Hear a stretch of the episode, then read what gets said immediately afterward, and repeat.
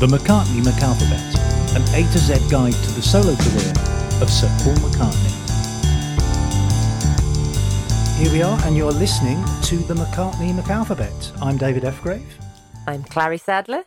and this is our first episode of the Macca McAlphabet. It's very exciting. It's good to be here. Very excited too. McCath. See, I, I've got a problem with the name already. Oh, that's a good start. Yeah, we should have. McCartney McAlphabet. That's the. McCartney McAlphabet. There Yes. we go. It's a diction. It's a diction exercise in itself. but yeah, so this is the first episode of a new podcast. Um, clearly about Paul McCartney. If you've come here for George Harrison, wrong place. Although we probably will refer to him occasionally, I imagine, because he's sort of he's quite key in his life, isn't he? Really, I'd say. Um, but yeah, the the Macca, the McCartney McAlphabet. Um, and what we're going to do, the idea of it. Um, what is the idea of it, Clary? I'll, I'll hand over to you. Let you tell them. Well, basically, we're going to focus on not the whole body of work, although we might cover it. We could go through the alphabet, you know, two, three, 24 times. 24 times. Might, we might just get to it. See how many we get through. Yeah. And yeah, basically work our way through the alphabet.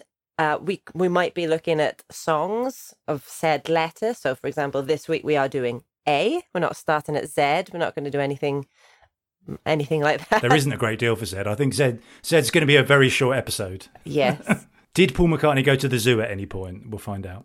yes. So we might yeah we might be focusing on a song with that letter or an album or possibly even a theme. Yeah, or a musician, maybe someone like Elvis Costello, someone who's worked with Macca, that sort of thing.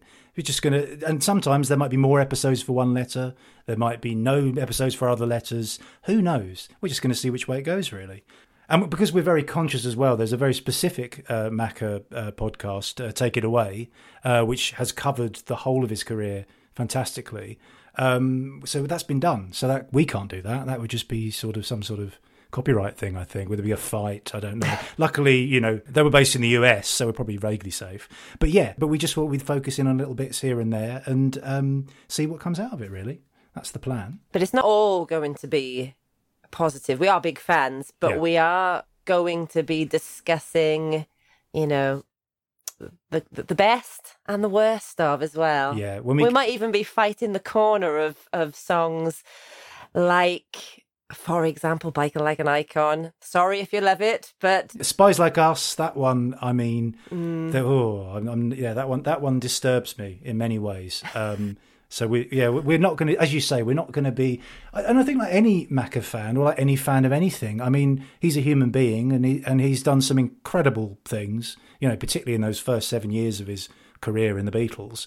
Um, that, and also because he's just someone who's just kept going forever and ever, which is certainly a thing I think that both of us look up to. There's going to be sort of good stuff and, and more average stuff, all kinds of things. And, you know, when you're a Macca fan, I think like anything, you take the rough with the smooth, really, don't you? I mean, particularly, uh, there's a thing we'll talk about later, a video relating to one of the songs, where it's like, there are certain things you wouldn't show your friends who aren't McCartney fans. You wouldn't use as the oh, listen to Temporary Secretary. You'll love that one. I mean, some people do, but um, Yeah. but yeah, it, it's it's you do have to sort of you know factor in the sort of more cheesy moments, the more you know with the with the great stuff. So, but yeah, we're not gonna we're not treating him like an icon, like a biker, like an icon. we're treating him like a like a like a McCartney, which he is, I believe. yes, So, um, I mean, well, before we start, and as I say, today uh, we're focusing on A, uh, and we uh, we've chosen six songs beginning with the letter A to uh, work our way through. There are more, um, but that's the way we thought we'd start. It's sort of an easy way in. But before we do that, I mean, the sort of, I mean, it's probably an obvious question, really. But how did how did you first find Paul McCartney? What was the thing that led you to him? I'd probably say the honest answer would be my dad. He was a massive Beatles fan. Right, yeah, So my dad, I'm trying to think now. He was born in 1946, so S- same year as my dad, funnily enough. I guess yeah, yeah, would have been you know, um, that would have. I mean, yeah, his style, you know, even had sort of the Beatle cut and Right. yeah, very, very, um, very big into the Beatles. So I just remember, you know, long car journeys and the Beatles just being on.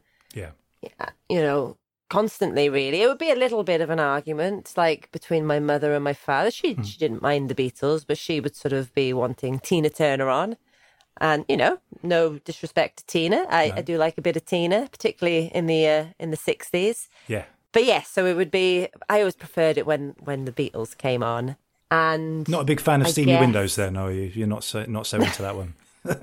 i don't mind it Pre- prefer Yeah. private dancer probably Dancer for money, any old music will do. Yeah. And yeah, I guess as a kid, I probably, you know, John was always painted as this the cooler one, wasn't he? Yeah. yeah. You know, I probably had the the, the shades, you know, the round glasses, and I I maybe pr- thought that I preferred John just because some of the songs that I liked Hmm. In my life, that sort of thing. However, um, discovering Paul as a solo artist. So my dad quite liked Wings, probably not as much, but I think that was more to do with the fact that, you know, the older he got, there's something happens with some middle-aged people, isn't it? They suddenly just don't listen to music anymore. yeah. You know, my mum would have had records or, you know, tapes on in the house all the time. Not anymore though. That's kind of really. that's something that's stopped. Um, Is it when when this the hearing goes gradually, they sort of just Yeah. stop listening to things. maybe. And um, so yeah, I didn't really know much about him as a solo artist other than the the huge hits. Um, and then probably getting on to him and his solo career and the wings stuff would be through yourself, just chats. We went Yeah. to drama school together, so chats around college. Yeah. And then in more recent years, you know, chats on Twitter, and you'd point me in the direction of, you know, some, you know, maybe Japanese releases that I wouldn't have heard or wouldn't have been on on any of the albums, and, Yeah. and kind of more obscure stuff. So Maybe yeah, not Frozen Jap though. We won't talk about Frozen Jap. That song from McCartney II, which questionable on many levels, I'd say. But absolutely. Save that one for the Fs, shall we? yes, and what about you then, David? Wh- When did you first delve into the the, the McCartney body of work? Well, it's it's I mean, it's funny you should say about like um, uh, with your dad. It was kind of the opposite with my dad initially because I remember a specific occasion uh, where um, he decided he was going to buy me as a present um, a, an album because he t- he got that I was into music, and we were going outside uh, W H Smith's, and I, it was just around this time because I'd. Um, one of my uh, mum's friends, a sort of older woman who used to look after me occasionally, she'd come round to our house one time to babysit me, um, and she was in her 80s and i thought i better put something on that would you know mean something to her. So i looked through my parents record collection and there was sergeant pepper there and i looked through it and i saw um, with a little help from my friends and i thought oh you know old ladies will like that completely misjudging you know the, her age range and everything. So i put that on and we listened to it and then after that i listened to the whole album and that was the thing that really got me into the beatles um, but there was a specific time when my dad was going to buy me an album. He said, "Well, you know, what, what do you fancy?" And I said to him, "Well, you know, I quite, I quite like the Beatles actually." And he was like, "No, you don't, Dave. You like the Shadows. It's the Shadows you like." We're going in there into Smiths, and he bought me a double album, a double cassette of the best of the Shadows, which I would argue you could probably whittle that down to about half a half a side. But it's like I never really got, I never understood it because clearly he wanted the album, but for some reason I was like a weird alibi. I don't really know why. Um, you know, because you can buy it. But anyway, but yeah, so that, uh, so that he, uh, but then eventually he did understand the the Beatles thing. He was because he was an artist as well, and he drew a picture of John, and he wanted to do a painting of Paul. And I sort of brought him round to it. But though I do remember another occasion when we were listening to uh, Revolver in the car, and Dr. Robert was on, and he went, "Oh, this is a load of rubbish." This, and it's like this is Revolver. This is no, rubbish. And and also there was one time uh, when we were going on holiday somewhere, um, and it was a long journey, like you were saying, like listening to music and stuff. And I asked if he could put a tape on for me, and it was um, Venus and Mars. And Magneto and Titanium Man was Titania. Magneto and Titanium Man was on, and he, and he went, "Oh, it's a load of rubbish." This. So it was a weird situation where it was music from his era, and he was telling me off because it was no good. It's like, but surely Yeah. there's supposed to be. Oh, I don't know. There's supposed to be a mismatch where you know you like this and I don't. But yeah, so that was sort of the thing. Really, it was listening to Sergeant Pepper, and then also I think like you, I sort of fell on John initially, and I really liked, and I still really like the idea, and because we're both songwriters as well, the idea of honesty. And John writes very much from his heart, um, uh, and his solo career as well. Um, but I think part of it was the fact that Paul was still alive. So when I, you know, when we were growing up, um, I'm, you know, I was born in '81. Obviously, John died in 1980.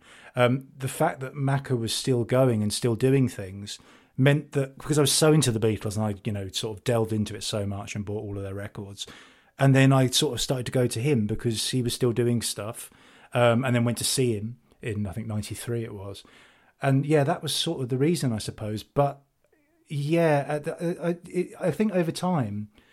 I don't know. I mean, Macca gets a lot of stick, as we know, and we're going to talk about that a lot here, clearly. But I don't know, something about, I mean, his musicality grabbed me straight away. I mean, he, you could argue, and this is the sort of thing where people are probably, you know, complain, but when it comes to the musicians in the Beatles, McCartney's the most sort of versatile, the most naturally sort of gifted with musicality. John was more about maybe emotion and, and, and sort of grit. Yeah. And that, that you know, I, I, I wanted to be a bass player. It's a rare thing, you know, I wanted to be a bass player, and it was because of how great he was on the bass and still is. Um, so yeah, I suppose that was the reason. Uh, and that was, you know, it started when I was about 10 and I'm still here at 40 this year, still wasting money on him, still buying special editions of albums I already have four or five times you know, um, which I might resent when it gets to some of them. You know, maybe McCartney II, not so sure, but we'll, we'll get to that as well. We've already mentioned Frozen Jap, so but there we go. Yeah, and it's interesting that you mention, you know, Paul's Paul. Me and Paul, we're on first name terms, you know. you, are one of the few that calls him James. Because it's his real first right. Yeah. I always wondered if you were behind him and you shouted James, whether he'd turn around. But would he? Not. Yeah, would he turn? Yeah. yeah, no, but that you mentioned his musicality because you know, for all the, I remember in school, you know, learning guitar, and there were probably a few kids in my year that tried and struggled, and the guitar teacher hmm. may have said, "Oh, learn the bass. That you know, that's easy." right. And then you sort of watch or listen to McCartney and, and try and, you know, pick up one of those bass lines. And yeah, yeah, even something like, you know, thinking about bass lines. And again, that'd probably be a, a whole episode. Yeah, yeah, definitely. coming up. But, um, yeah. you know, just to make, um, you know, that the, mo- the standout feature of an otherwise simple song. Hmm. Yeah, it never fails to, never ceases to amaze me that he is so bloody talented. exactly, and that's and that's something that I yeah it continues to surprise me. And I mean his bass when it's good, it like it, you know it'll tell a story. It will feature in a song. I mean a very mm. famous one obviously is something. Um, yeah. But even actually one of the ones we talk about, the first one we're going to talk about today, the the bass can like it's like a counter melody, but it it can really give a sto- a different story, a different drive to it. It makes a part of the the sort of I don't know, the different register of the song really stand out to you. And obviously, around the time of Sergeant Pepper mm. and onwards, he's just you know just a, a fantastically fluid bass player. Um, and I think a lot of the Wings stuff, there's some really great bass stuff when you got the old Rickenbacker out, you know, and we're, we're bound to mm. talk about that. But I, and this is the thing about the McCartney thing, and over time, I, I think the, the, the solo years, even though it's been like I don't know what, fifty years or whatever it's been now it kind of gets a lot less stage time, despite the fact that he's been doing it longer than he did the Beatles. And, you know, so, I mean, with the way press works, everything is always, you know, the best thing he's done since the Beatles or the most like Sergeant Pepper or whatever it might be, um, say. And, or like Band on the Run's the other one they obviously re- reference. And yeah. it just does a disservice to so many of the like, like further corners of his of his career and the things he does and still does. And I mean, he's been on a bit of a sort of purple period um, for the last like twenty years, I'd say. Um, but yet, it. And I remember having an argument with a friend of mine actually, um, who's a musician, and him saying something along the lines of it was after the Olympics thing, and we'll probably talk about that as well when Macca closed the Olympics. But I mean, to get cut to the mm. chase of it, you know, he was sort of saying, well, you know, he's, he's not really done anything of any worth for years. You're just a, you know, a super fan. You don't, you know, and it's like, well, no, actually, there's plenty of it I don't think is good. But if you actually look at what he's released in the last 20 years, and if you look at all the sort of reputable uh, press outlets like Rolling Stone or The Guardian or whatever it might be, and I'm not a big one for reviews, but he's they, have all been saying great things, you know, and about Chaos and Creation or or about McCartney III, which has just come out, you know. Uh, and it just keeps going. So uh, and yeah, I just think that's why doing something like this will be good because we can help shine a light on all those little corners that you might not know about. Definitely. Um, and, and and see what else is there, right? Because the Beatles are great. We're bound to refer to it many, many times. But McCartney's great as well, and he and you know that should be celebrated. I think so. That's our intention. Definitely, and I, I think, think. yeah. I mean, I I'm constantly you know, trying to tell people about, for example, uh, spoilers, but Hmm. uh, this never happened. This never happened before is Yes. probably my favourite McCartney lovely song, of all time. So I just tell anyone about it that will listen or try and get them to listen. And, you know, the amount of people that have, well, I think I watched the film. Uh, bizarrely, I first came across that song before I came across the album, uh, Chaos and Creation in the Backyard watching that awful um, Keanu Reeves and Sandra Bullock film. Was it The Lake House? Pu- the Lake House, and, Yeah. and that song features in it. They, they dance in the middle of the song, and then I think it plays at the end. Yeah, And I think I watched it, possibly even with my mum, right. and we were both like, "This song is amazing." And I said, well, "That sounds like the Beatles, but there's no way they'd done a song that Yeah. we wouldn't know." Yeah, So it must be it must be Paul McCartney then, and I Hmm. you know, looked it up, and it was, and I just remember thinking, "Wow, that's fantastic!" Like really Hmm. shocked that it was such a recent song. 2005 still feels very recent Yeah. to me, but I suppose in relation to his body of work, that is, Hmm. you know, kind of fallen into the latter part of the career absolutely. Yeah. or you know later days. Um, and I played it in work. I do um, sort of you know music therapy, um, inclusive art sessions. And one of the parents of the, the child that I was uh, playing it to and jamming along with said afterwards, "Well, that is a beautiful song. Did you write that?" so tempted to say, "Yes, I did." you know, but you know, if you'd kind of gone into it saying this is a is this a Paul McCartney song, um, you can imagine a lot of people would already form an opinion that they liked it or disliked it, or that it was cheesy or whatever, or overly Yeah. sentimental yeah. before you'd even got you know the first chord out. And that's a really good example, that song, of how much feeling that McCartney puts into a song. Um, And yeah, we'll talk about all the reason why people think what they think about him and whether it relates to, you know, what happened when the Beatles split up, I'm sure, across this podcast, because we've got a lot of stuff to get through. But um, but yeah, it's it's a cliche. It's the standard thing. People like to put people in boxes, not literally. That's not un- un- unless they're dead. But you know, um, but yeah, and so it's very easy to say that McCartney's a sentimental one, and that's and and in fact, I think it was Linda. There was an interview with Linda where she said about you know how they paint John to be the aggressive one, or you know, and Paul to be that, and she said, well, they were both two. They both did the same thing, two sides of the same coin. That you know, Paul could be just as aggressive or whatever. It's just you know, and obviously because John died the way he did, um, that adds a, a whole different level. He's he's been iconicized. I mean, for me, even before I was born, you know, he was he was iconicized as this thing. It's it's much easier in a way to be the person who lives fast and dies young than the one who you know keeps going and stays the course. And obviously, that wasn't his choice. Yeah. But that's the way it goes. And I think that's what happens to McCartney.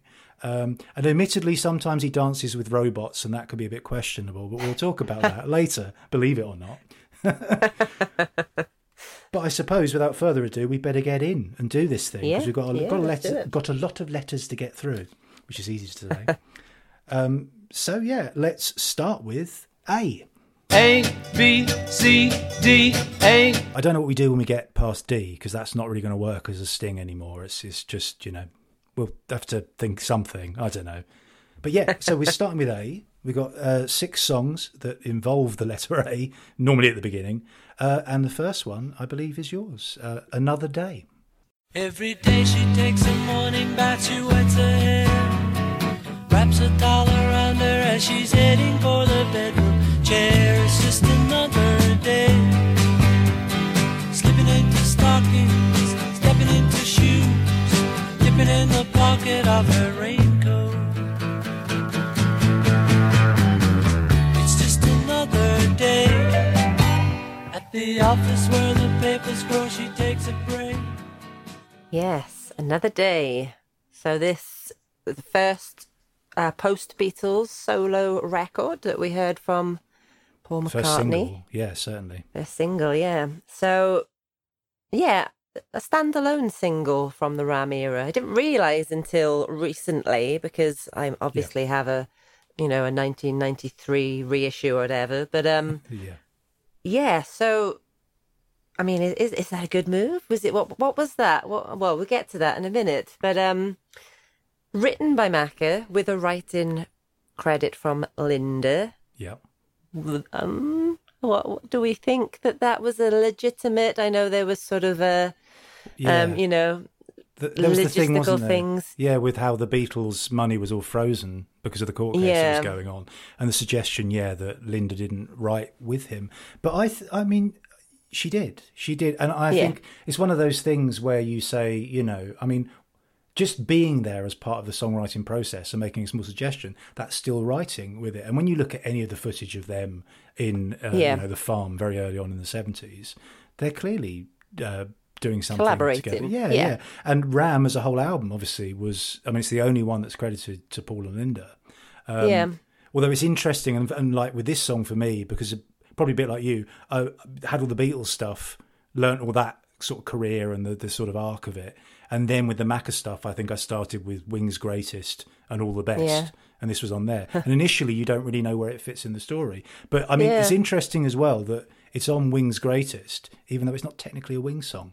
So yeah. I know. you know, Yeah. it's controversial. Um, but yeah, no, I mean, I think I tell you what I found interesting about this song is because it's the first single, and it's. I mean, he had an album before this, McCartney, Yeah, and apparently, I don't know if you saw this, but I I read that it was the first song they recorded on Ram as well. Apparently, um, but when you listen to it, they've already got the sound together. You know, it's it sounds like a thing that's been going on for years. The way their voices fit together, the you know, and I know they were trying very much to create a sound that was different from the Beatles. But I think if you didn't know that it was the first single, and also the first song they recorded on Ram, which is so like Paul and Linda hmm. heavy, you go, well, really? I mean, that's the first because it's just it's like a complete thing from the off. I don't, you know, it's hmm. it sounds like a thing, but it sounds like what you get, what you think a lot of Paul's solo stuff sounds like, which is the Paul Linda, normally with Yeah. Denny thing, you know, that sound, and and there it was, that very distinctive, that very hmm. distinctive sound that, for all the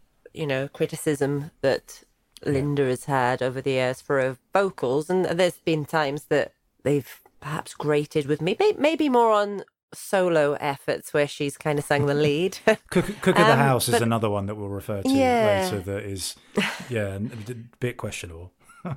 But I think, I mean, their vocal blend in this song in particular, but throughout Ram, well, throughout the whole of the Wing stuff as well, is pretty flawless to me. I think she brings so much to it. Absolutely. And, you know, and, you know, to say she can't sing, I mean, she's in, in Another Day, she's reaching some pretty high notes there. Yeah, yeah. And there's also the story, isn't there? That she's on "Let It Be." I don't know if you're aware of that. I- There- There's a note in the harmonies. say, well, you yeah, really sorry. yeah. We're going to do a lot Yeah. of this. We're going to do a lot of. it's like choking out anecdote. The other one, isn't it? Really? Yeah, because there's that there's that um I mean there's that YouTube clip where it's supposedly her um, oh is that Hey Jude actually her Yeah, voice her it's Hey vocals um isolated yeah, Yeah.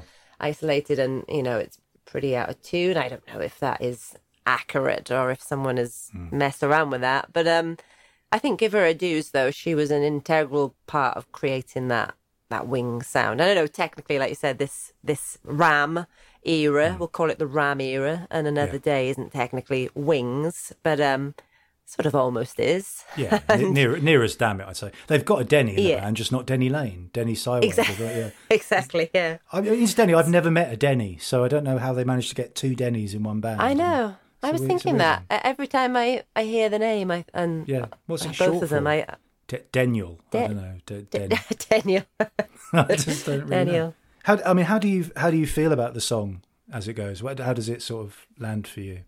Well, out of the, I guess, out of the Ram era stuff, that is up there with my favorite. It isn't my favorite, but it's up there. It's, yeah, it's got all the right ingredients for me. And I, I interestingly, while doing this research, I found out that it was previewed during the Let It Be sessions, which Yeah, I yeah. didn't realize. You know, another one of those ones that was floating around uh, yeah. during the Beatles or at you know as they were at the the height of the tension. Um, you know, makes you wonder: is that one that was previewed to them that was just dismissed? Like, uh, was it Teddy Boy that happened with as Well, well? or even Junk was it? Yeah, Junk Junk was from well was put forward for the White album, but um, Yeah, that's right. there's also a recording of him playing backseats of my car during the Let It Be sessions, um, and he's just like sort of marking out the vocal as he plays it, um, and I think it's just Yeah. an example of just how many songs and good songs they had going. I Mm. mean, even if you consider like Let It Be came out after Abbey Road when it was recorded before, the idea that you'd have the song Let It Be and you'd go, no, we won't put that out yet. Because if I wrote Let It Be, I would be releasing it tomorrow. Do you know what I mean? It's Yeah. Just, but yeah, it, it would. It's one of those songs you could see fitting in. Maybe they didn't choose it because it's a bit sort of like two of us in the sense of it's got Mm. the sort of you know, um, I, I don't know really. But I mean, I'll tell you another thing I found out looking up that if you go to the website, the Paul McCartney Project, which we'll we'll give Mm. the um, address um, on Twitter and the like, um, but it often tells you how old he was when he wrote them, and he was 27 Yeah. when he wrote this one. That's just that is wow. I know, and it's and it's a solo one as well. So you go, that's insane, isn't it? 20, 27. oh, I mean, you know, I barely knew how to do up my own. I was going to say trousers then, but shoes at, at twenty seven. You know, it's just, it's just. I mean, for God's sake, that's just irritating, isn't it? Um, but I don't know if you read as well the thing that um, Denny Seiwell, who was the drummer on the session, said, where he described it as Eleanor Rigby in New York City was what he. yeah, I love that. I love that because I mean that's what I like about it. It's one of those um what like would you call a fictional story kind of song that Yeah, he's you know very much trademark Paul, isn't it? Sort of like the the Penny Lane, um, Mm. Yeah. you know, like you say, Eleanor Rigby thing. I like that. I, I like when he sort of takes that approach, and I I don't know. I think it gives it a nice um because it's still actually there is emotion in it. I love, you know, the section. Um, uh, I can't think of the lyrics now. See, they Um, don't stand him up, but he comes oh and yeah. he stays. yeah, So so sad, so sad. Sometimes you feel so sad. That section, but then going into ah, stay, don't stand her up. Those uh, Hmm. those harmonies and what is happening vocally there. Just yeah. to me, it's like a perfect um, negative and positive at the same time. It's like I don't know. It just gives me tingles on the back of the neck. So sad, so sad.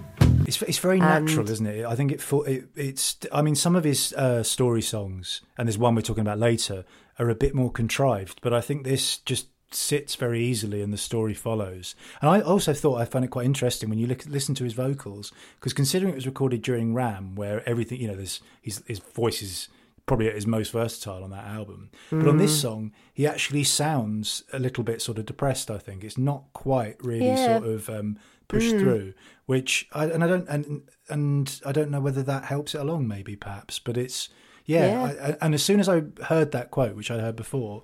You, I, I, in fact, I made a note about. It reminds me a bit how people see "We Can Work It Out." There's always the cliche "We Can Work It Out." Mm, they say, yeah. you know, and John says, "Oh, when we wrote it, Paul had the you know the really positive bit, and then I came up with the mm. life is very short bit." But if you actually listen to the words of "We Can Work It Out," it's a, there's an argument. You know, it's, it's tense. It's tense before you even get to the John bit, and I think that's the same with this Yeah. song. Initially, you hear it and you go, "Oh, it's, it's, you know, it's nice sort of story, pretty music," but it's quite a sort of. I mean, it's not as bleak as Eleanor Rigby, um, but it's got that sort of. It's a, a woman stuck in a routine, isn't it, and waiting for someone to, you know, the, the whatever is the man to come and take her away from it. Um, Yeah. and and yeah, I, I think it does that really naturally, and that's what I mean. And everything about the band as well. If you consider it's the first song they recorded on that album, it just sounds very natural. It sounds like something that's been going on for ages. You know, it's it's, it's a hell of a song to throw out as the first song from that thing. You know, it's it's and yeah. I also wonder why he, it took him so long to release a single as well, because he put McCartney out the album in 1970, um, and I think this came out the single in 71, I think. But the Oh, idea I've that you know. February 71. but yeah, the idea that it took him so long to release an actual solo single, particularly when he had maybe I'm amazed in the bag and every mm. night, was that a, a thing to do with nerves? You know, was it like a tentative Yeah. thing? And and this is and like I say, to be his first single, you would think if you didn't know this was a good few years in, really, to his solo career. And I mean, if you consider when he wrote Eleanor Rigby as well, what if this was 1970, he wrote this, and that was um, 66, so he would have been 26, 25, 24, 23. Oh, God's sake. We need to get our finger out, really. Yeah. I mean, so the B side was A Woman, Oh Why? Yes. And like you say, I mean, why were they not included on Ram, or did he Mm. just want to have his standalone sing- single? Yeah. Um, I know they, I know they appear on the 1993 reissues. I think as bonus tracks, aren't they? Yeah, and also Um, on the, the more recent uh, one as well, Yeah, I think. yeah, um, yeah. I don't know. I mean, in, in my opinion, Another Day is like a particularly strong point off the Ram era. You know, it, Yeah, yeah. Like I say, it's not it's not my favorite off that album, but it's pretty close. I it's one I regularly come back to. I regularly put on. Uh, yeah. Would the album have been more successful, do you think, or more instantly um, grasped by people if it had been on it? I don't know. It's one of those things. I don't think so. I mean, it was a hit, wasn't it? I've- got that. yeah, it got to somewhere. number It- two, yeah. I think. Number two, number Two in the. UK. Yeah. So it was a Yeah. hit. And and yeah, so I don't know. And maybe it was I think it's probably keeping to that thing that they did with the Beatles where the singles weren't mostly weren't on the albums, I guess. At Mm. that time, people's sort of expectation, I think, of artists was so much more. I mean, the very idea Yeah. that he's even fitted what he's done before the age of 27 is utterly ridiculous, really. But yeah, I, I it was like not selling people short, I guess. Um, but yeah, I guess it's in many ways. I think it's the most accessible song from the Ram era. So maybe it would have helped it. I don't know, but It's very um, yeah, it's kind of you know acoustic driven melody, but then you got this like really upbeat poppy bass line. I don't know, it's, and there's like horse clippity clops sort of kind of sounds in the background. I Yes, don't know, even that yes. just kind of yeah, yeah. I like it. Sounds, that, it sounds just- a bit like um, "I Will." You know, when they have got all the little sort of woodblock stuff going on in the Mm, background. yeah. you know, and I really, yeah, just I like how poppy and like like you say, accessible it is, Yeah. but also still being interesting enough that Hmm. you can kind of go, oh yeah, it, it's McCartney from Yeah. the Beatles who is still as Hmm. good. You know, he's still got it. Uh, that's kind of what I feel when I hear the whole of Ram. Really, um, is you can just see that that magic still throughout yeah, yeah. and you know, and the guitar, the guitar licks. Um, Hmm. uh, and I not McCartney playing lead guitar, is it on on the track? Is it Um, on this uh, one, I, they, they did have another guy, didn't they? Spinozza, isn't it? Um, Spinozza? yeah, but you yeah. know those little licks throughout. Uh, they just had a nice bit of uh, magic to it as well. And I think it's Macca on the 12 string. There's some really nice 12 Yeah. string stuff in there as well. And I mean, and the bass as well. I think particularly for me, the ending of it is like the last two bars, the thing the bass does, sort of bringing it to a close. And it's just great. It's just, you know, it's really good playing. You know, there's so much going on in that song. But then, of course, the other thing we should probably mention is, um, I mean, because this was in peak, John and Paul not getting on. This song is obviously I was quoted. just about to say, yeah, in, Yeah. in the in the attack in, yeah, um, in How Do You Sleep? how do you sleep? That's right. which I listened to again today. And I've, I mean, there's probably no point in saying to people who know, you know, everyone listening to this because is going to know what How Do You Sleep is, but obviously it's Yes, the sort of yeah. message that John released in response because he perceived there to be digs, which there were, I think, in Ram and in other stuff as well. But uh, yeah, I listened to How Do You Sleep again today, and it is, uh, for want of a better word, it's fucking horrible. Really, it's a really It is, yeah. bitter, nasty. Uh, uh, just, I mean, it's a good song and it's got a, dirt, but it's just is, yeah. really. Um, I don't know. I, I mean, I've I've read I've read some quotes. I don't know if you've sort of seen it, but like John talks about when people asked him about it, and he said that it was actually about him. He said it's more about me Mm-hmm. than anyone else. And funnily enough, when I listened to it to, today, that was the first time when I sort of grasped that, and I thought, yeah, it is. I don't know if this is what he intended, but it shows you the place that he was in at that point. Do you know what I mean? it's like, and Mm, yeah. it, I I think it's. I mean, it's brutal. I think you, it's one of those things you accept in the story. You know, this is what happened, but Yeah. it's a real brutal attack on a friend. And I know there was a lot going on, but it is really nasty. And the I, you know, it, yeah, and, the it's fact that- not it's it, yeah it was so publicly so and Mm, it wasn't even you know that you didn't have to read too deeply No. into that it was fairly obvious and it That's yeah it. it does show john up to be very petty and Yeah. even if it was about himself you just kind of think god what what's happened to you you know, know. you know I mean, what- imagine if I like wrote a song like that about you. I mean, you know I mean, how you would deal with that. And also, there's a funny thing I noticed because they've recently uh, brought out another. I mean, there's various obviously greatest hits things with John, but there's another one. Uh, I forget what it's called now. Uh, re- relatively recently, where they remixed them all. They call them the ultimate mixes. I don't know what else they're going to release after that. But um, I noticed that on the greatest hits album, they'd put that on, and I thought, really, is that? Do you? Yeah. Because since and as at the point we've got to now, you know, and obviously Macca himself is always mostly very positive about John, and he talks about how things got better in 1980, you know, and talking about baking Yeah. bread and stuff over the phone. Not literally, not like baking the bread at the same time talking to each other, but um, but yeah, I, I, I start going. Well, hang on a minute, because I know, like, obviously, the Beatles as a as a as a business will promote all this stuff. They'll share it on their own social media. But the idea that that song was chosen and put in when there are so many others, I can't help but feel. And also combined with some of the the quotes you get from Yoko about Paul more recently, I just think was that really? I don't know. Was that necessary? It's on Imagine. We know it's there, but do you Yeah. really need to? Do you really need to throw more? you don't need to fuel? remind yeah you don't need to Yeah. remind people about that it's, No, it's exactly. there it's it's just throwing more fuel into the the John was great, Paul's Mm. not, you know. And obviously the line in the song where it says, you know, whatever it is about the only thing you've done was yesterday, and since Yeah. you've gone, you're just another day. And I know there's a rumor that because um, what's his name, Allen Klein, the horrible uh, manager, was there at the time, and because George plays on it, and I think Ringo was going to play on it, but he actually had a go at John. Apparently, he said we're not, you know, left the studio. Yeah, yeah. But originally, I think the line was going to be, and you probably ripped off that fucker anyway or something and that was something where someone stepped in and said well you can't say that because that's a legal thing Mm. Yeah. but Yeah. i mean to be fair if if you're saying you know that it's Muzak and you know and, and since i've gone you're just another day i mean he didn't really pick he didn't pick like bit bop or something did he he didn't pick something bad. He chose a song no, that actually shows paul to be very good so you know. Yeah, and kind of coming back to Linda again, I'm mm. just interestingly, I've I've probably never sung her praises so much as I have just while re-listening, you know, to Ram and to this song, hmm. and you kind of think, yeah, and I think.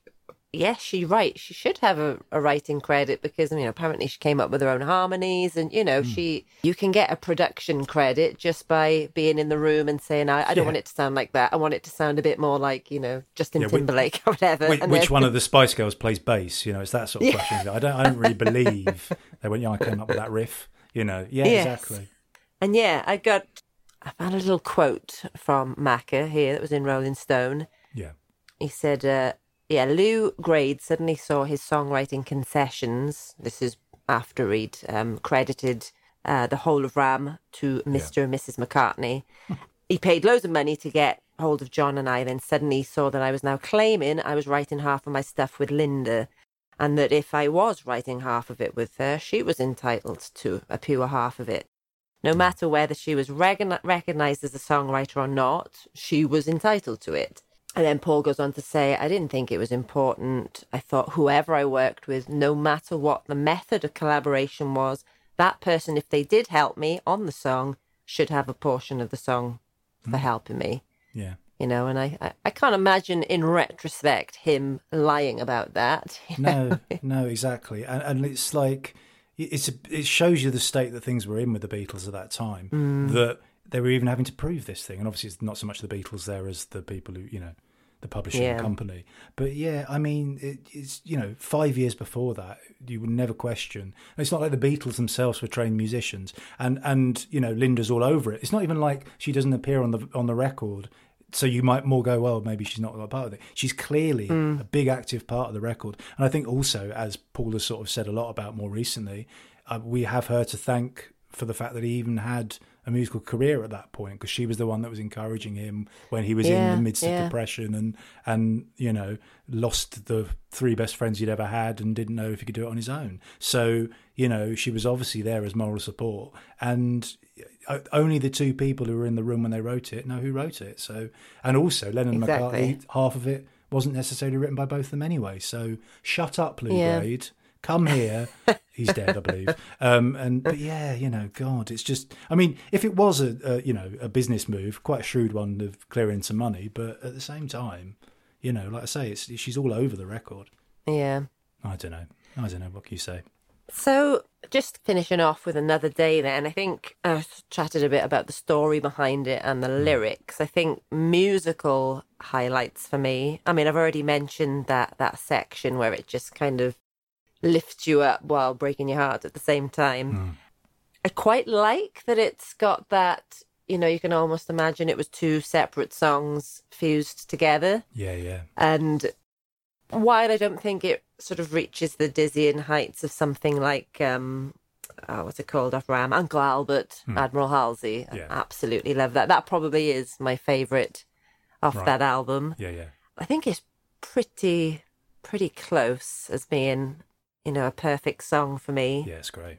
And I don't know, I I hate to compare post Beatles stuff with the Beatles because I don't mm. really think that he did kind of repeat anything that he did with the Beatles. No. But I guess I think that song is as close to that magic, you know, that Beatles Yeah, kind yeah. of just they were just effortless in mm. how bloody brilliant they were. And I think that song sort of retains that while while sounding very distinctive from that, you know. Yeah, yeah. You could sort of place it on Abbey Road, I think, and it not be Yeah. too too weird. It's got that sort of "You Never Give Me Your Money," you know, Mm. multi-part song. That yeah, Yeah. no, it's yeah, it's, it is great. It's really a really really good one that John apparently liked as well. So you know, he's not all Muzak to your ears. One other thing I was going to say about this song is um, he does occasionally play it live now, not very often, um, and I've seen him a couple of times, and I was lucky enough to see him at Maida Vale when he did a thing in front of like 200 people, and you know, which is where the picture that's our um, little logo thing comes from. Took that, made a virtue of the fact that his face didn't come out in it, but um, he he played it then. Um, and also he played it on the like 92 93 tour like years and years ago and i think i might be wrong but i think back then he played the bass on it whereas when i saw him more recently he was playing the 12 string um, and that's sort of interesting as well. So it's one of those songs where he's changed the instrument he plays on it. Yeah, Um, yeah. and me as the one who loves the bass i'd love to hear him playing the bass on that really you know because it's such a great i mean it's complicated going against the vocal but but yeah i just find it interesting the, the choice of a different instrument. And i think also with him as a bass player and we'll again we'll get to this but um we're going to say a lot of that i think. We'll get to that on another one. But um i don't know live i think he doesn't really I mean, he's playing bass, obviously, but he doesn't really go this, to the same places he did when he did some of his previous solo tours, or like when he was doing Wings. It just sort of gets lost a bit more, partly because he only plays the Hofner, I think. But yeah, I don't know. It's a shame because it's one of those songs I'd love to hear him playing the bass on it because it's such a great, you Great know. bass but, then, yeah. but yeah, in- interesting that he's perhaps next time he'll be playing the drums on it. I don't know. I mean, he could do it. So, but yeah, so I guess we're giving another day a thumbs up if we're doing that sort of thing, aren't we? Because it's a great one. Yeah, definitely. Absolutely. I don't think we need to fight its corner. No, it fights it for itself. You know, we don't agree with you, John. Shut up. You know, don't be so aggressive. So that's another day. Um, next up, we have At the Mercy. At the mercy, at the mercy, at the mercy of a busy road. Who can handle such a heavy load?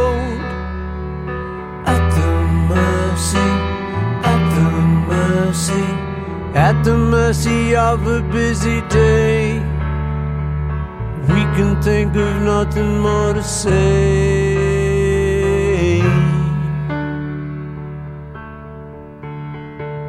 If you show me love, I won't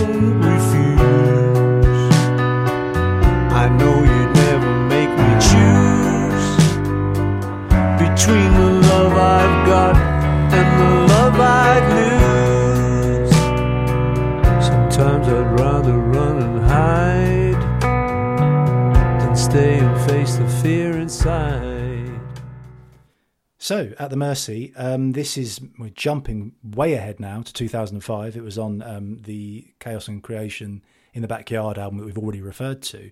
Um, I mean, the, the, essentially, this song I think was pretty much written to order because you you hear about like um, because he was working with Nigel Godrich at this point, who's the producer who, who did OK Computer with Radiohead and various mm. other things, worked with Beck and U2. And he was recommended to Paul by George Martin when I think Paul asked George if he wanted to produce another album for him. And George at that time was sort of losing his hearing. So he said, well, you know, could you suggest anyone else? And Nigel Godrich is the name mm. that came up. And I mean, clearly it was a good collaboration because I think Chaos is one of the, the best albums he's released in his entire career, let alone in recent years. Um, and I it agree. comes out quite high, doesn't it, in a lot of the sort of top 20 or whatever it is. But yeah, um, apparently, um, you know, he wrote this, Paul wrote this on a day off after working in the studio. And when he sort of got from Nigel the sort of idea of the atmosphere of where this album was going to go. And I think, I believe he specifically pointed out to him uh, the middle eight of tug of war in years to come we'll, we'll discover what, the, what that whole bit and nigel mm-hmm. godrich used that as an example of why don't you do things like that anymore why don't you you know, state something like that. You know, because he was basically, I think, a pretty hard taskmaster, which is a hard thing to do when you're doing when you're working with Paul McCartney. You know, how do you tell him, no, I don't really like that one. Um, which has probably been a, an issue throughout his entire career. But yeah, so so Nigel sort of said to him, I say Nigel like I know him, I don't. Um, you know, why don't you try and do that sort of thing? And and Paul went away, and the song came to him that night or the next day, and because he'd sort of got the I guess the atmosphere of what the album was going to be, and again the idea that you just write a song like that, you know, like on a day off, because it's so it's so. I think it's a really lovely, concise song. The story that it tells, the very fact that it even ends with, you know, at the mercy of a busy day, I can think of nothing more to say, and then it ends. It's just really good yeah. writing, isn't that Such a, a, really good idea. But yeah, it's got a really nice sort of. Um, a stark atmosphere to it, and I think this relates to there are two. I think there are two versions of Macca that are the sort of cliches that people fall to, and it's like the zany one. So like we've just been mm. talking about Ram and things like McCartney II and that sort of thing. And then there's like sort of serious Macca, which is like mm. tug of war and chaos, that sort of thing. And I think particularly as well because of the lo- the loss of John and all those sort of things, you get to this point where I think every so often Mac is aware of the sort of status of where he is, the sort of thing he's got to live up to. You know what I mean? The sort of um, the statements that the Beatles made about like love and peace and all those sort of things. Um, and as a result, you know, you as I say, you get the more serious albums, and Chaos is definitely a more serious album. And as a result, this is a more sort of serious song. Um, and I really, I don't know about you, I, I do really like it. Um, uh, well, what do you think of it? What, what are your feelings on this song? Well, I think it's quite simple, short, and sweet. Yeah. I think it's a strong, I'd probably call it a strong album track. You know, it yeah. feels like an album track, which yeah, is definitely. great, it, it, you know, from a very strong album. So that mm. is that is praise. I think I agree with you that Chaos and Creation is not just a high point of his, you know, 2000 onwards career, yeah. but like his career so far is definitely, definitely up there.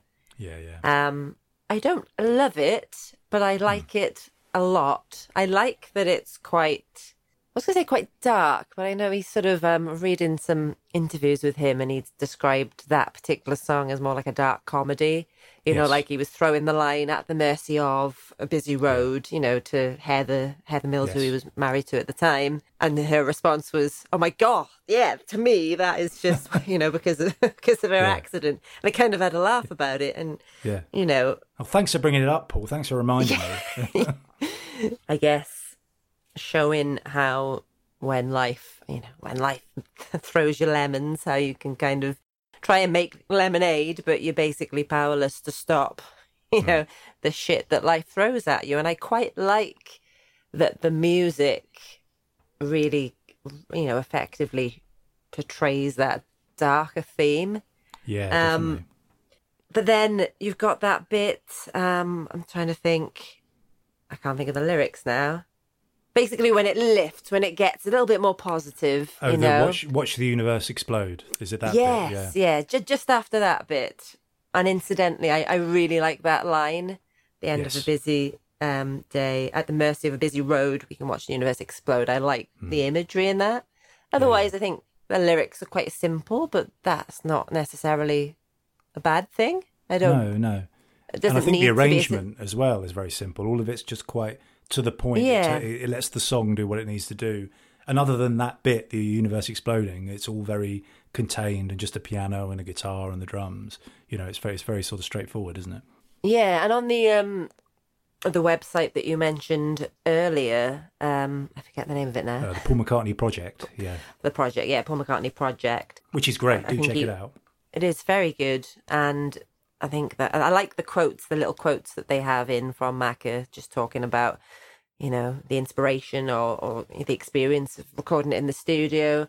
And I like that he describes it as it's a song that doesn't really have any meaning. He, I think the phrase hmm. he used was it's at the cusp of meaning, hmm. where it doesn't really mean anything unless you're the listener, and then you can put your own meaning to it, and then it can potentially mean everything. Hmm. And I think he's very good at doing that. He not so much in a, I don't mean like in a Coldplay way where their songs are just so universally relatable that it's like Yeah.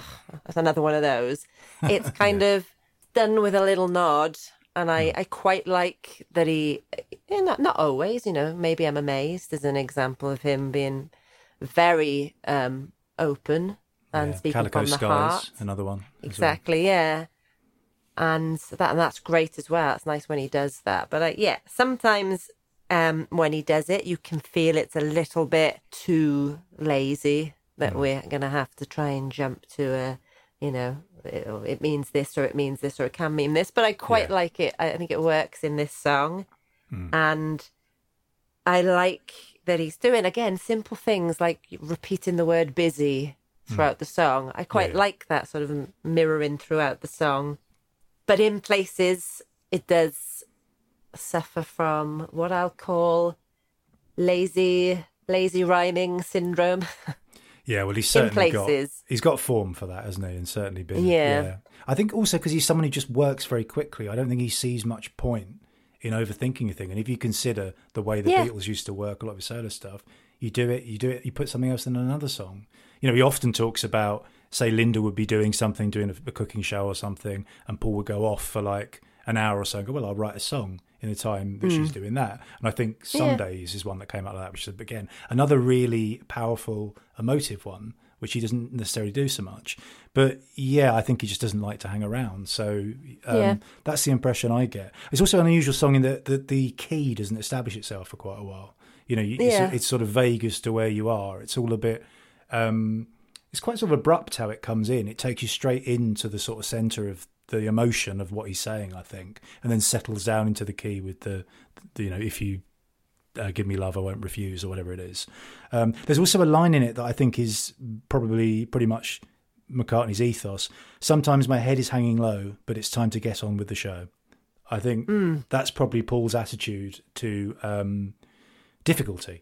I think mainly is to just, I don't know, keep going. And certainly around and after that period with what happened with um, the divorce with Heather and stuff, yeah. you know, there was a heck of a lot of negative press and things going on there. And for a man who's always been quite guarded about his, while having his family in view, and obviously Linda was in the band, he was quite sort of guarded about those sort of things. And suddenly it was all thrown out in the open. Um, I, and you can't help but wonder if the atmosphere of songs like this was coming from what was happening then. Who knows?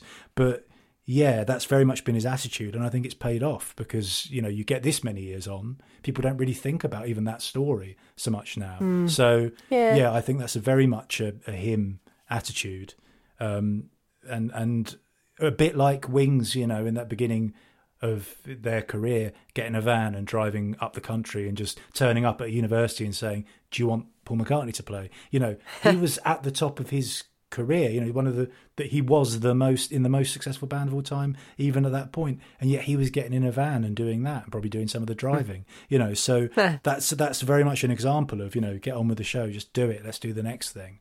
And maybe that's why some of the lyrics suffer. I don't know, but I like that attitude. I wish I could be that sort of um, less. Um, I don't know self-aware to the point that I, you know, you, you sort of very hard on yourself, aren't you? Whereas I think he is, but he just, you know, does the next thing, just keeps going, keep moving. You know, why stop? Yeah. Why stop and let myself just be, you know, th- like the Stones or whatever, the icon that just we go, oh, he's that person. No, I'll keep going. I'll, I'll work on something new. I'll do a song for a film. I'll do something, you know. And I Yeah. think that's just very much his attitude. But yeah, I agree with you. It's like an album track that sort of um, you can see why it's on the album, um, Yeah. but it's yeah, it's not one I would really seek out. I guess really when I hear Yeah. it, I like it, but it's yeah, I think and like you say, it's such a strong album that a song like this would probably be a lot sort of more you'd be more aware of it on another album, whereas with this one you just it's sort of it Yeah. passes you by, I guess. And I think uh, you mentioned um, uh, the producer, Nigel Godrich. Yeah, I think you can hear his stamp over it. Like, you know, he's worked with Beck and Radiohead and Mm. Yeah, yeah. Air. I, I really like all those bands. And yeah, there's some, I think you can hear Mm. without it sort of, you know, you can still hear it. It's very much a, a Macca track. But yeah, you can Mm. hear that, that other influence on there, which I like. I like that it doesn't sound like anything else that he's Mm. Yeah, yeah. done you know, and I, I do. There's a lot. There's a lot musically that I like about it. There's a lot of sort of subtle like Hmm. little nuances throughout, and I like the the fact that the piano sounds quite I don't know subdued in the verse. It matches like completely the sort of somber tone in the in the song. But yeah, that just that bit. I don't know. It, would we call that the chorus? The bit after "Universe Explode," where it kind Yeah. of goes those chords. Boom, boom, boom, boom, boom. Yes.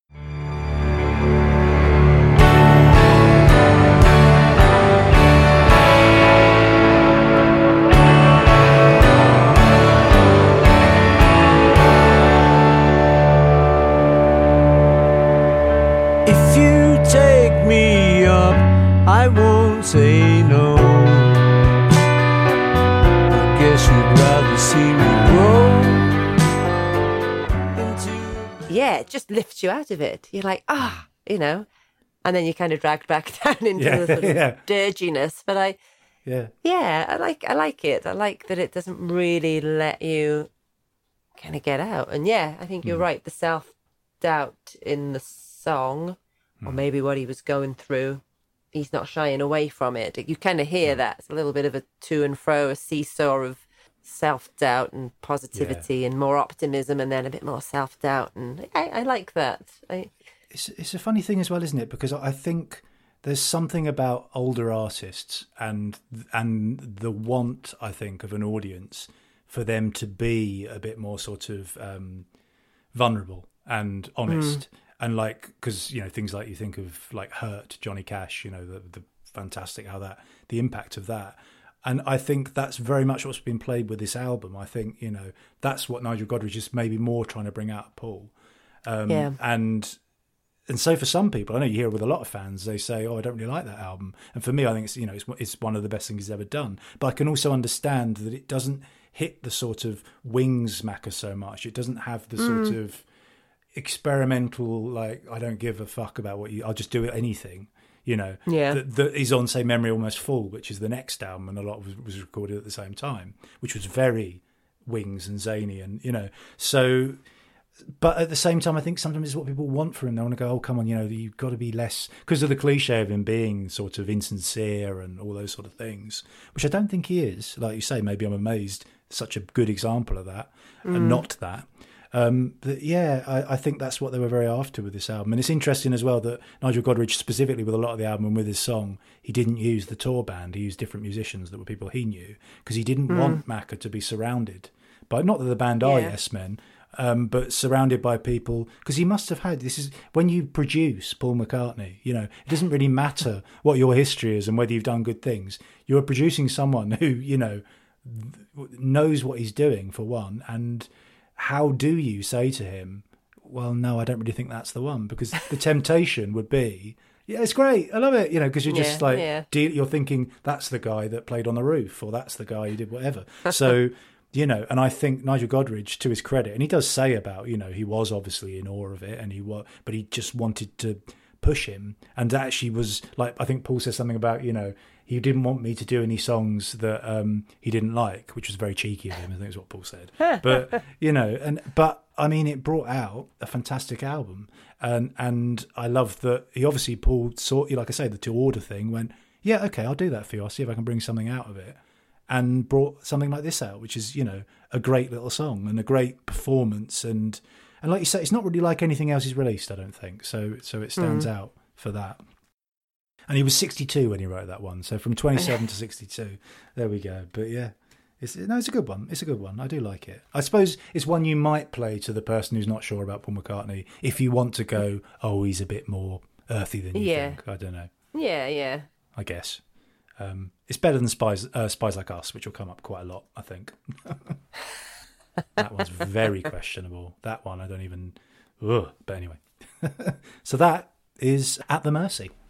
So what have we got next? Up next, I, again spoilers. This is a a favorite of mine, favorite Wings one, and also I think favorite, yeah, favorite mm. Macca one, and that's Arrow Through Me.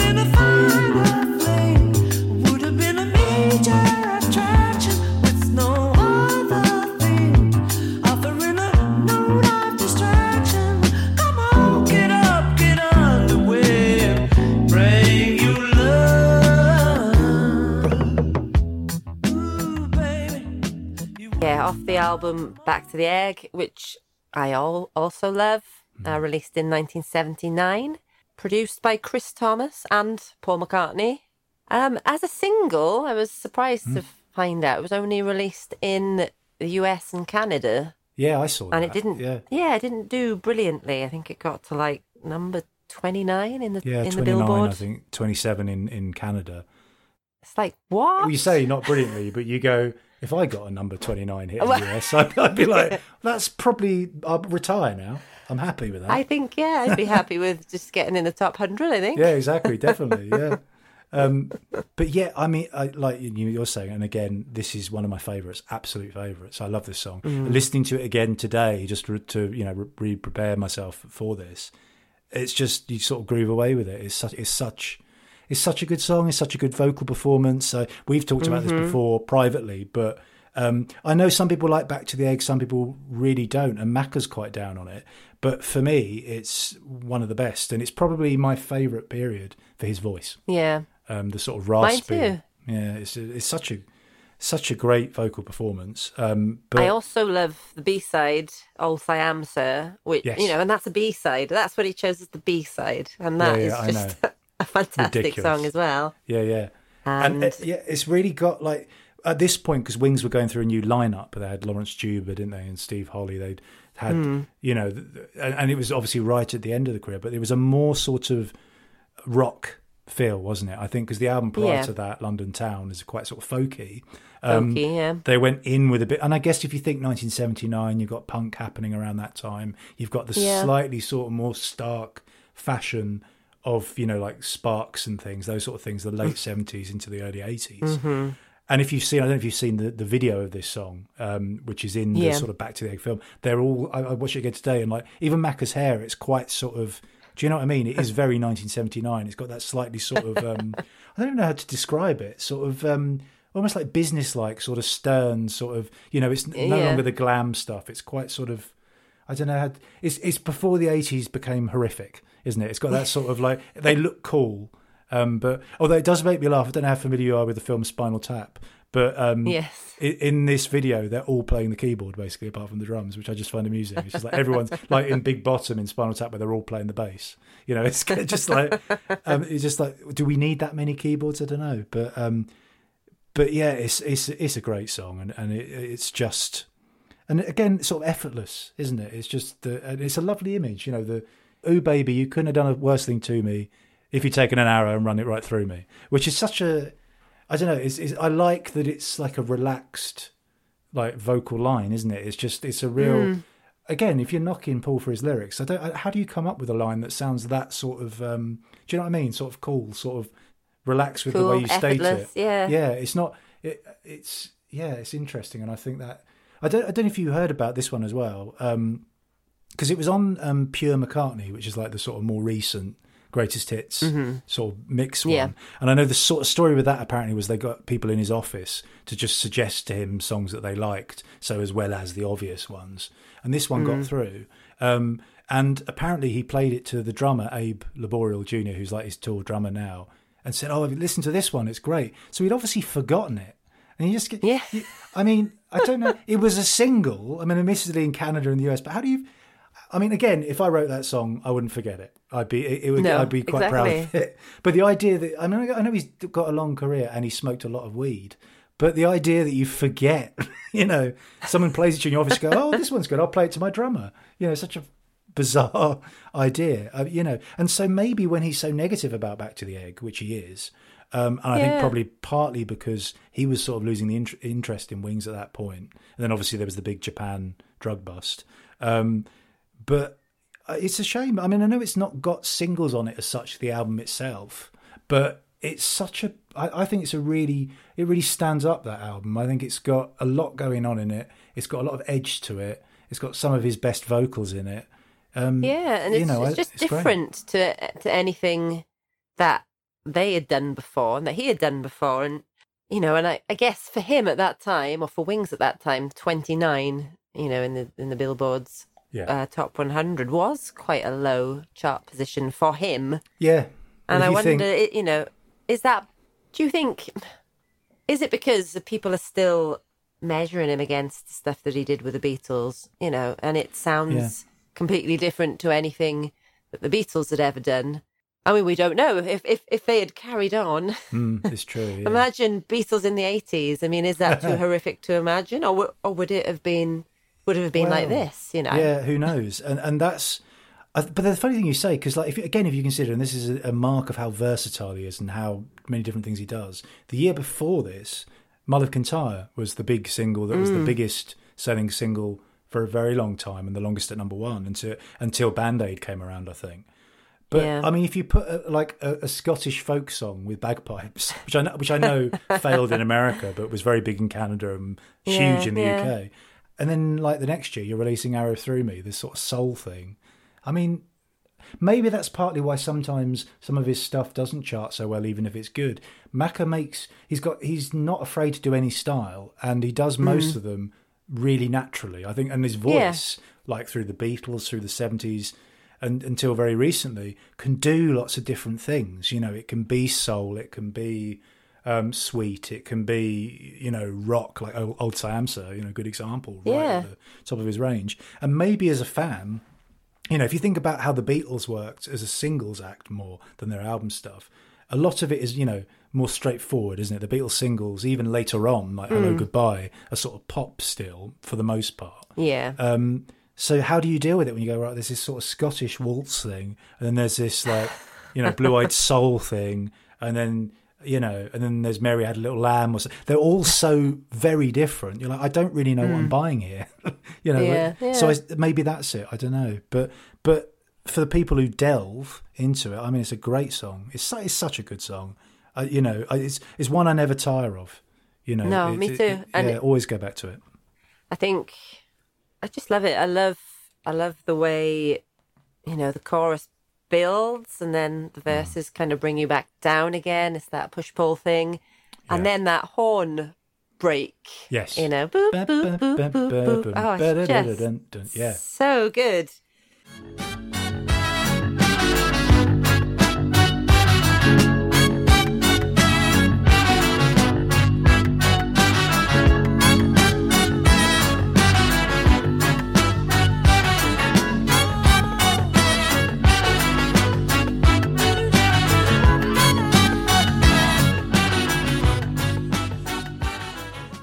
Know, and you could, you know, you could imagine like at the time Stevie Wonder doing something like that would have been so well Yeah, yeah, received.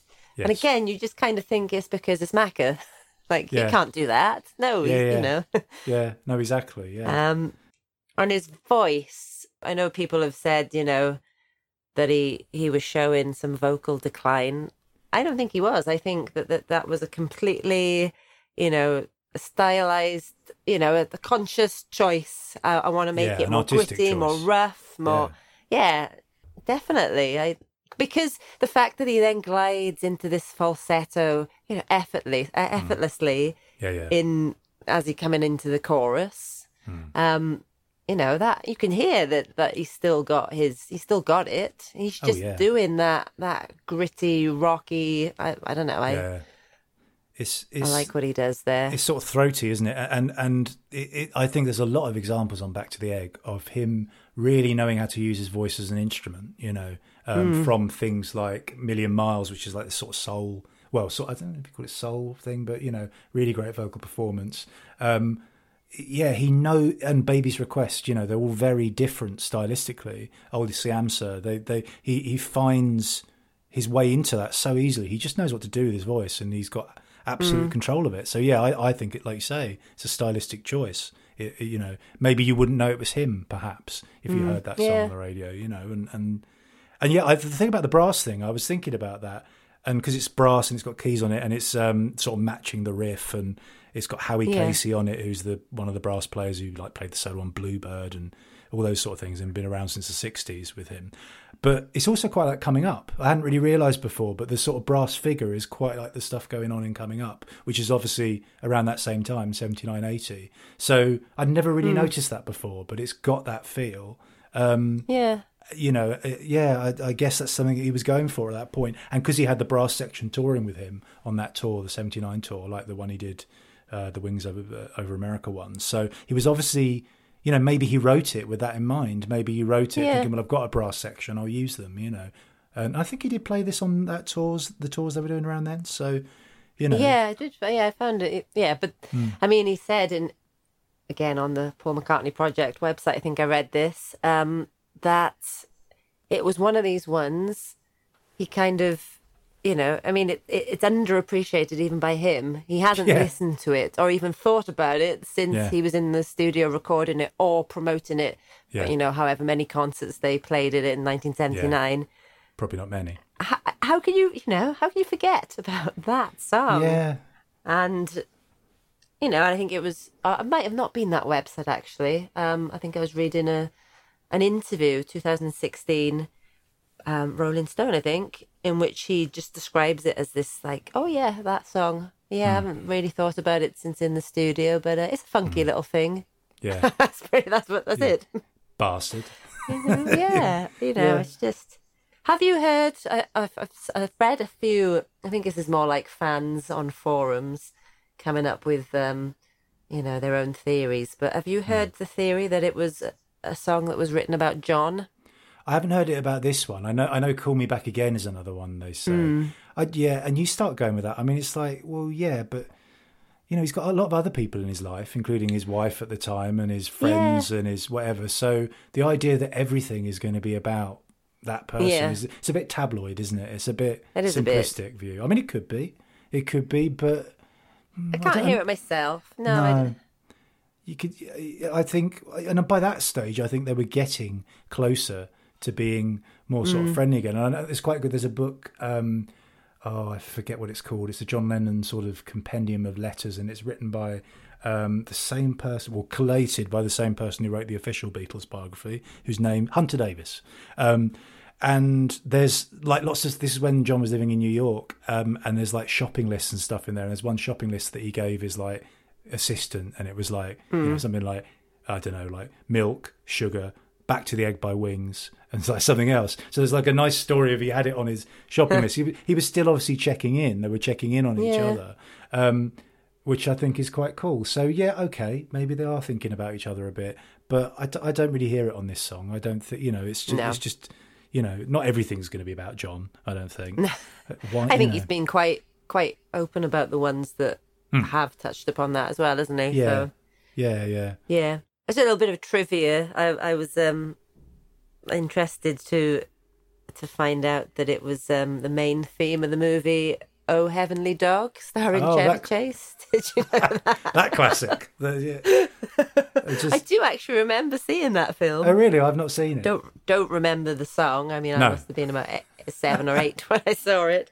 Yeah. And it was also sampled by, and I'm going to get the pronunciation wrong, uh, Erykah Badu yes. Yeah. on yeah. her song "Gone Baby Don't Be Long" in 2010. Apparently, she did like this big Twitter campaign hmm. to get it approved, and she was getting. Right. sort of celeb friends of hers on Twitter. I think like Levy Lenny Kravitz was one of them to just retweet to get Mac And, Le- and Levy Kranitz as well. His lesser known brother is Yes. And yeah, you know, other than that, it's kind of just disappeared and been forgotten, but not by us. Hmm. No, not by us. Not by the Back to the Egg fans that like us. Is, is it a bit like, I suppose, as well? You know, like I remember when he did his sort of tour in, I think it was 2002, and he started playing Getting Better live. And he introduced it by saying, you know, a lot of songs you just play in the studio, you get the take right, and then you move on. Uh, this is Mm. one of those. Never played it live. We're going to do it now, and I suppose that's Yeah. why he forgets them because you, if you're writing to make a record and you're not even really thinking Yeah. about whether you're going to gig or if you're not touring like the Beatles were then, yeah, it- I guess it served its purpose. You've you've sung it, you've recorded it, it's a track on the album, served its purpose. I do something else. And okay, he did play it on that tour, which is a tour I would have loved to have seen. I really, you know, and the, mm. and the bootlegs you get of it. There's like Wings Last Flight, I think it is. It's all the songs that we love that we're going to talk about, but and it's our favourite sort of hymn vocal. I would have loved to have seen that. I would, you know, it would have been a mm. really good thing. But yeah, so it's a great song. That if you don't know it, check it out because it's a good one. Okay, so another thumbs up. Yes. We need to find. We need to find something else to say. I'm not. I'm not happy Yeah. with thumbs up. or, or this yeah no it's too cliche Macca as well isn't It it, It's just- it is, yeah we just feed we're feeding the fire of the sort of yeah we're just going to do podcasts all about the frog song and nothing else but but yeah we'll think of something else We'll think of something else. Something along the lines of being amazed or or Yeah. or not amazed. Something. Something Yeah. along there. There's something in that. yeah for we'll, we'll work on it we'll workshop it we'll, We'll get our work on it, team in and they'll, they'll, they'll get that sorted for us we don't do those sort of things we just turn up and do the important stuff um, We there do. is no team it's just us um, clearly it's now time to skip to part two of this episode of the McCartney McAlpin